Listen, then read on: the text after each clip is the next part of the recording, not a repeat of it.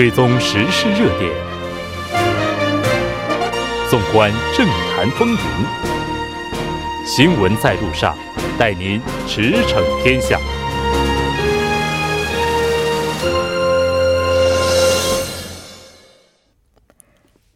了解最新热点焦点，锁定调频一零点三新闻在路上。在接下来的半个小时，将为您带来此时此刻主要新闻聚焦分析以及百家谈。广告过后马上回来。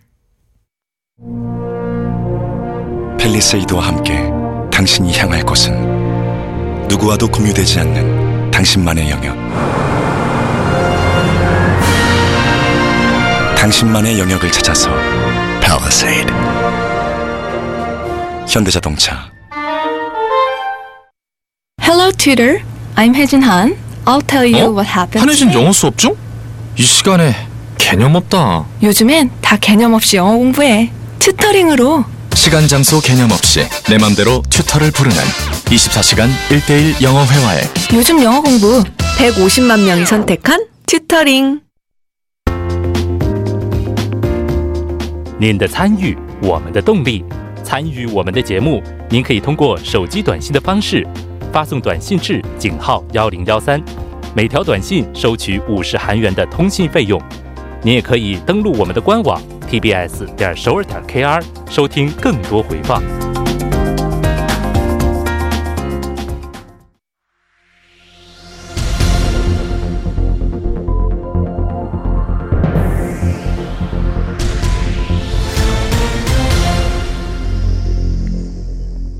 此时此刻，主要新闻。接下来把时间交给新闻播报员孙志武，我们稍后再见。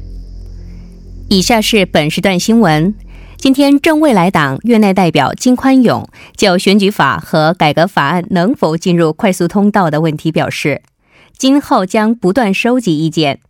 院内代表和司法改革特别委员会干事将会积极参加协商。院内代表金宽永在新闻发布会上表示，如果最终协商案得以通过，将召开议员总会进行最终决定。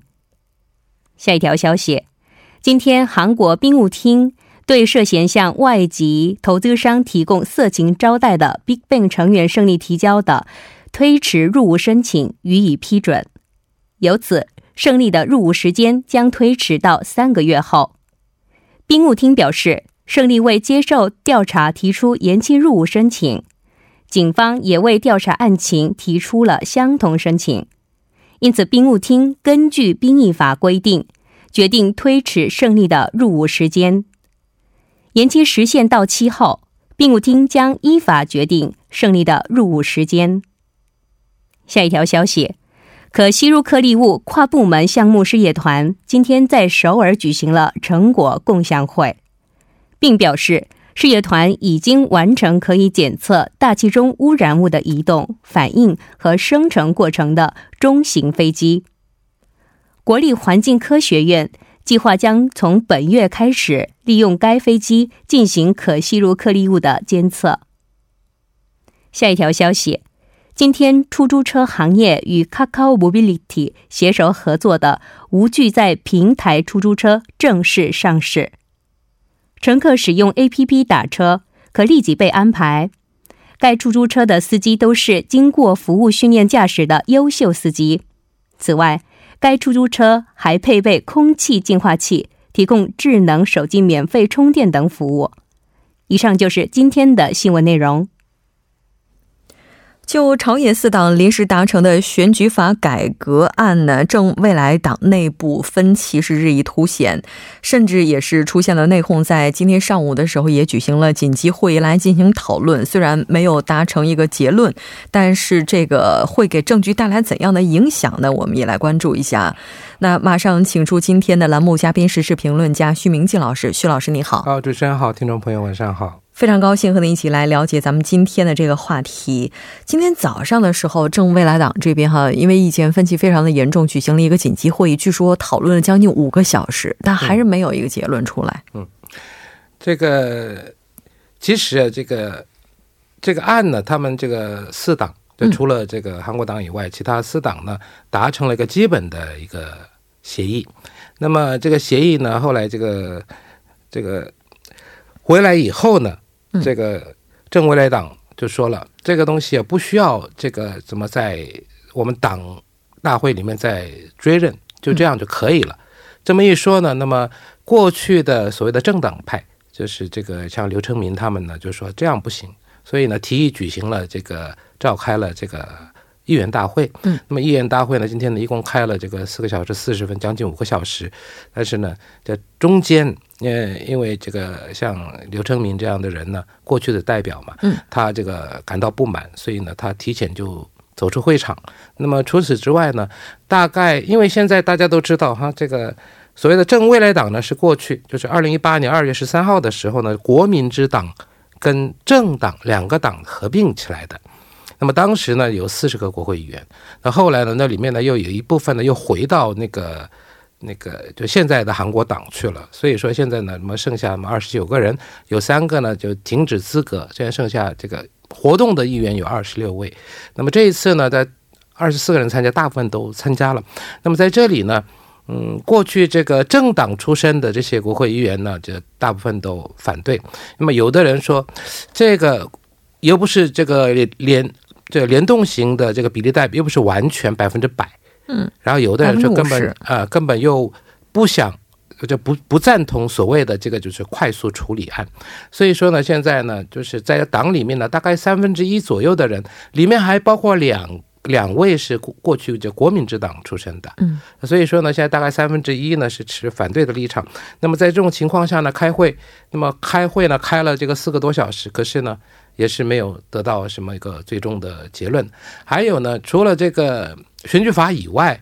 啊，现在这个正未来党现在主要讲的还有一个就是这个就是高级这个公职公职人员的搜查案，就是公搜处的这个情况。因为这个情况呢，因为说了说是这个除了说这个他们的意见能够得到呃落实以前呢，就不会赞同。那是什么呢？就是说。因为现在呢，就是说你公收处的话，有公收处的处长，对吗？嗯。那么处长呢，要做一个委员会，然后呢，这委员会成员呢，要三分五分之三以上通过才可以。那么这里呢，国会这边有四个名额，就是这个委员，四个名额里面呢，你们执政党共同民主党只能拿一个，其他三个呢要分给其他这个三个党。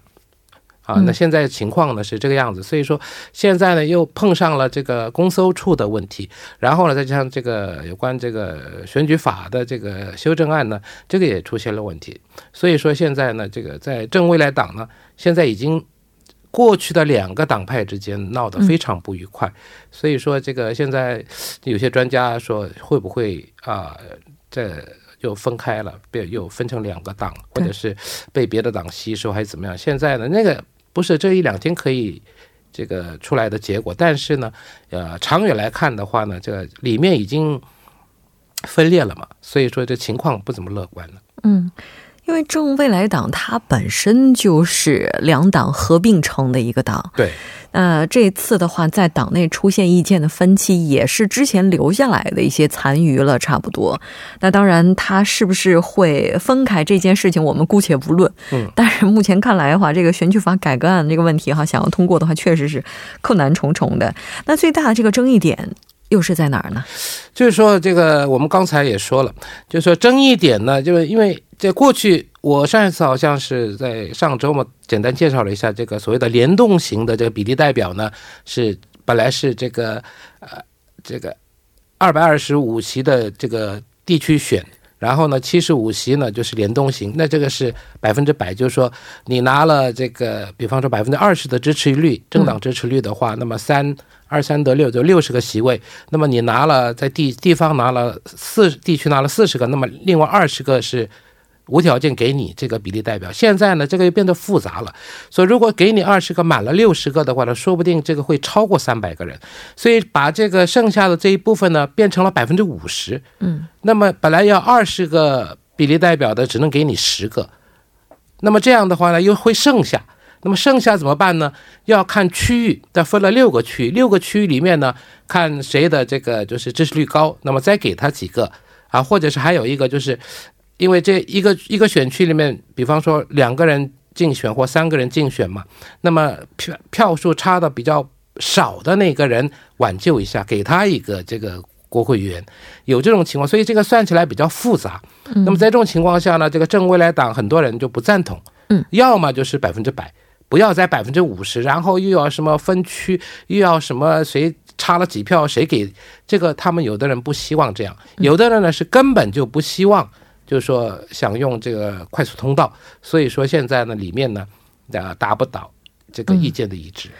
这个应该说，前政未来党代表刘成民他也是很久没有出现在公众的视线当中了。对，在今天上午进行的紧急会议当中呢，他是出席了哈。然后他说，他也提到了一段话，他就说选举法按照这样进行下去是不行的。如果是这样的话，他就只能够代表多数人的声音。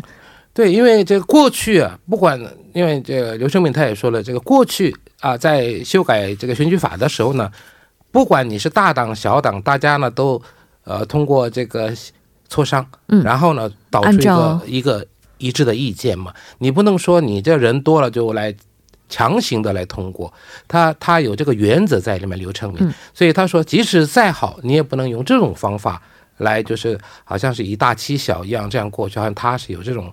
立场在那里。那么除了他以外呢？呃，过去这跟随他的一些议员啊，也有这个支持他的立场。所以说现在里面呢闹的是不太愉快。是。现在的现任正未来党院内代表呢是表示说，目前这个情况看起来很难去达成一个一致哈。接下来呢，依然会举行这个议员的总会，这个去。对最终的结果进行一个磋商，但就目前这个情况来看的话，因为它本身在党内就已经存在着这么严重的意见分歧了，就是说想要在党内去达成一个一致，目前看来似乎并不容易。对我们一般讲政党的时候有主流、非主流嘛？你现在是不是你抓权的？那么现在主流呢，可以说是过去国民之党的这这个派系的人，所以刘成民呢后来就退居，嗯啊，在后面一直都。没有参加，很积极的参加这种，很少见他露面了。那么这一次呢，他觉得说这样下去可能不行，所以说呢，他就出来了，他就提议，这这个这个召这个议员总会、议员大会是他提议召开的，他还有什么像池上立啊，像这种几个人，他们提议召开的，就召开的原因在哪里呢？就是表示反对，嗯啊，所以说现在呢，这个你要这个在愈合的话啊，可能。不是那么容易的事情了，嗯，那么再加上他说了，那么不能说是我们这四个党就草草了事，那么这样的话呢，就比方说这个像韩国党也要进来，可是韩国党呢现在坚决他们的立场就是说，啊，干脆不要这个联动性比例代表，连比例代表都不要了，啊，现在是这样，然后呢，把国会议员的这个席位呢减少三十个到两百七十个，现在一直坚持这个，也拒绝。在进行交谈，所以在这种情况下，这个两个大党闹得那么僵，然后呢，这个其他三个党呢里面的意见呢也不一致，除了正义党以外，因为这个联动型的这个比例代表型啊，看起来最有利的应该是正义党，因为正义党呢，他在上一次国会议员选举的时候呢，他在这个就全国这个政党政支持率上呢，他。啊，就是拿了百分之十以上，所以他在比例代表那边拿了很多，所以说呢，对他们可能有利，他们的立场可能不会改变。那么，共同民主党呢，当然除了这个选举法以外，还牵涉到公搜处的问题啊，还有这个这个检警，就检察和警察的这个权力的要均衡的问题等等，在这方面想一贯的要过去。所以说，很多人就说了啊，你是为了那两个法。啊，把这个选举法放在里面一并的带过去，所以有人提出反对的意见。还有一个有意思的是，像那个民主和平党的这个签证培议员，他说还要把这个五幺八这个歪曲事实的这个这个处处处罚的这个法案也要摆在里面。如果不然的话呢，他这个也会反对。所以说现在呢，除了这个我看正义党以外啊。其他党连甚至连共同民主党里面也有一点反弹的声音，所以说在这种情况下，是不是真正最终能达成妥协呢？这目前还不太乐观。对，现在也有一些声音啊，就是说目前这个正未来党党内这个分歧，刚才咱们也提到了，说未来有可能会造成党内的分裂。那现在就有另外的一个声音，就是说在哎，在这个情况之下的话，像。自由韩国党它有没有可能去吸收正未来党党内的这部分保守的势力呢？因为这个，其实韩国党过去啊，他收了一批人，就是从正韩国党回来的，像那个正未来党啊金武星啊，嗯或者是像之前做过院内代表的，像金圣泰啊，像他们都是过去啊、在这个弹劾过程中呢，他们到这个正未来党，然后呢又回来了，但是呢，有些呢他们拒绝嗯收。那么在这种情况下，啊、像其他这些人如果要回去，是不是他们接收？这个也很难说。现在，那么现在呢，如果说分了。那么分了，那么一个党呢，这个当然你你也有十个八个，至少有十个八个国会议员是不错了。可问题是呢，你在下一次，因为因为现在这个国会议员选举呢，明年马上就要选举了嘛。那么在这种情况下呢，你如果这样分了的话呢，说不定你这个在下一次在国会议员选举呃当选的可能性会可能更少一些。所以说有人说啊，可能会他们呢暂时还会在一起，但是呃，大部分的人看起来就是说已经里面这个内讧已经这么大了，这么厉害了。那么在这种情况下呢，在一起也很难这个牵着手走。啊，所以说这样的话呢，可能会分，但是说现在马上呢，可能不会有这种现象。那么要到什么时候呢？大概这个至少也会在下半年以后啊，等快要选举的时候，大家都要把它打算盘嘛，啊，打打算盘，看看哪个有利的话，就会采取什么样的行动。是。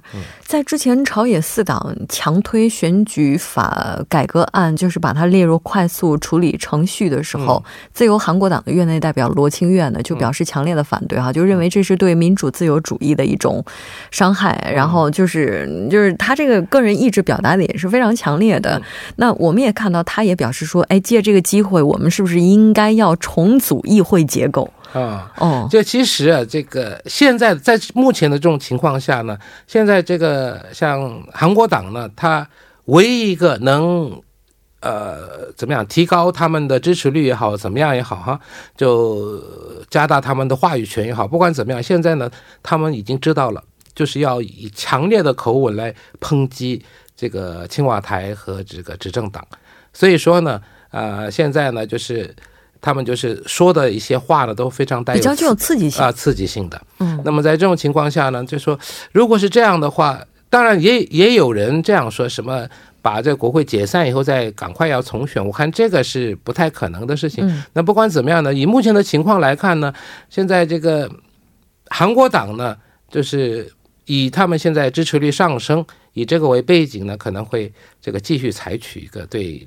执政党或者是其他四党的一些共识。嗯，当然也讨论到另外一个，就是说增加议员的总人数。我们今天看到有一个统计的数据，在数据有话说当中也简单的介绍了，嗯反对增加的人数是超过半数以上的，嗯。也就是 所以说，这个两百七十个席位的话，少了三十个的话，你想想看，这个就是国库里面的钱能少走多少啊？这样很很多人都这样算。当然，其实两百七十个、三百个，其实这个当然是差三十个席位，但是呢，问题在哪里呢？就是说，现在这个法，就是就就是选举法呢，因为过去以来一直都是所有的党，呃，所有的国会员大家这个谈了以后。啊、做一个折中的方案，不可能说是把一个党给废掉，就是放弃一个党，废弃一个党，那其他几个党，呃，这种呢过去所没有的事情，嗯这也是一种惯例，也是一个传统。所以说，大概刘成明也讲说这样不行，要么就是叫韩国党进来，但问题是现在韩国党这个立场非常坚决，连谈都不想谈。所以说，在这种情况下，你要硬推。那么现在其他小党里面，除了正义党以外，又有一些意见，嗯所以说这个呢，能不能真的是最终能谈妥呢？这个啊，还有一个就是很多这个小的党呢，他们也觉得说，诶，他要把那个其他几个案件一并放在里面呢，就是说，其实那个这个选举法最后对这个执政党，就是像民主党是不是有利，这个也很难说，很难说要看那个情况。支持。率那问题是说，他不是为了这个，而是把、嗯。想把另外那两个赶快要处理掉。公搜处。啊，对对，公搜处还有那个检警那个嗯。方面，所以说可能是为了这个，所以一并放在里面。所以很多党觉得说这样不行，那么怎么办呢？那么有的人说了，那么就谈就谈选举法，那么其他的呢就不要放在一起啊，单谈。那可是这个呢，这个嗯执政党这个民主党他又不赞成，所以民主党呢希望是这个所谓的一揽子式的，就把这些主要的这个案件呢。啊，全部送上这个快速的轨道。嗯，但是目前在野党这边反对的声音也是不绝于耳哈。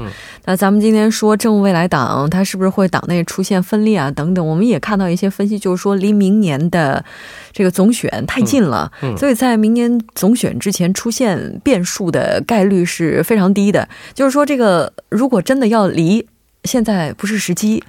然后，如果要是想要继续走下去，这个事情上，党内他肯定要取得一个一致。对，这个收尾会怎么收尾，也是很有趣的一件事情。是，目前看起来呢，这个已经嗯。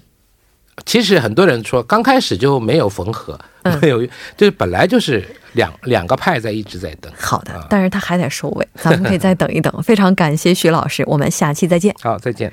接下来关注一下这一时段的路况、交通以及气象信息。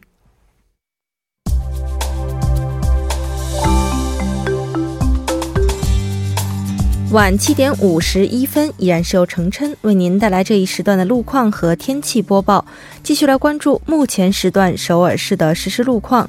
第一条消息来自盆塘水西路城南方向水西至福井这一路段。之前呢，发生在该路段三车道上的交通事故，目前相关人员已经将事故车辆呢积极的处理之中。受其影响，后续路段拥堵严重，还望途经的车主们保持安全车距，小心驾驶。接下来是在振兴路新营丁字路口至枯基隧道方向。不久之前呢，发生在该路段三车道上的交通事故，目前已经得到了及时的处理，三车道恢复正常通行。好，最后我们再来关注一下天气。那目前全国大部分地区有小到中雨，也是受到降雨的影响，雾霾浓度呢有所下降。韩国气象厅预计，本轮的降雨会在明天的上午时段结束。降雨结束的同时，明天下午开始，内陆多数地区会出现大风天气。那受到大风的影响，体感温度还是比较寒凉的，公众在外出时仍需要做好保暖工作。好，最后我们再来看一下城市天气预报：首尔小雨转晴，北风三到四级，九度到十三度。好的，以上就是今天这一时段的天气与路况信息。祝您一路顺畅，平安回家。我们明天见。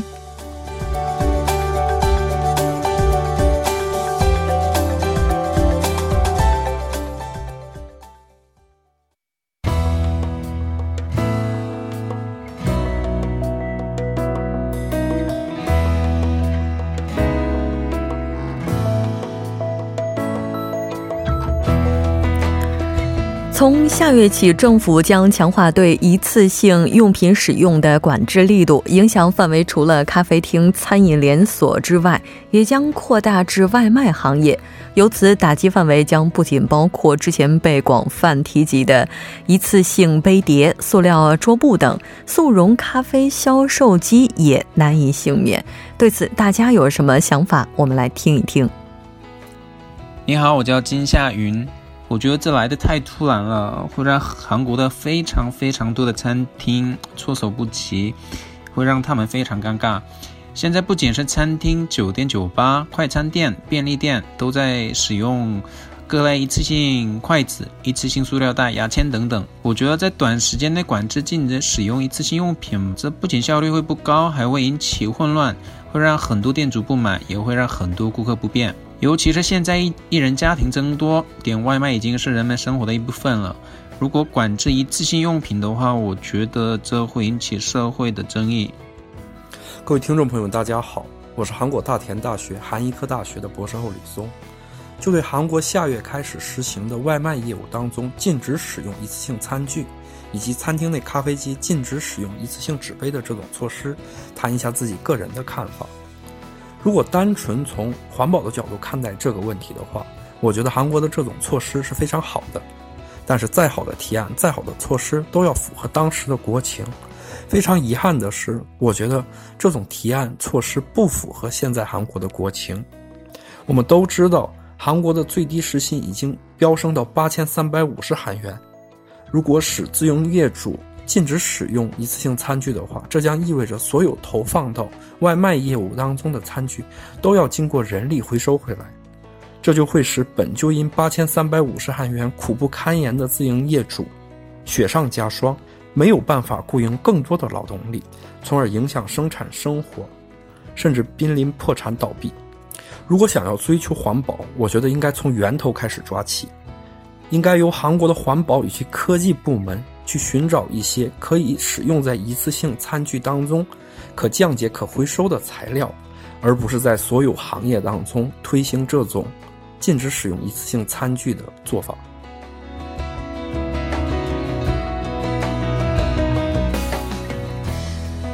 每一项政策都不可可能会满足所有人的需求。虽然禁用一次性用品呢非常环保，但负面影响也是肉眼可见的。距离下个月也只剩下十一天的时间了，也希望政府能够早日出台相关的细则，来对市场进行整顿和规范。那当然，使用一次性用品，接下来如果被禁的话，我们也希望更早的去寻找到相对应的一些解决方案，来缓解这些被波及的人群。今天的节目就是这些了。栏目监制韩道润，责任编辑金勇、董爱颖，感谢您的收听。我们明晚同一时间，新闻在路上依然邀您同行。我是木真。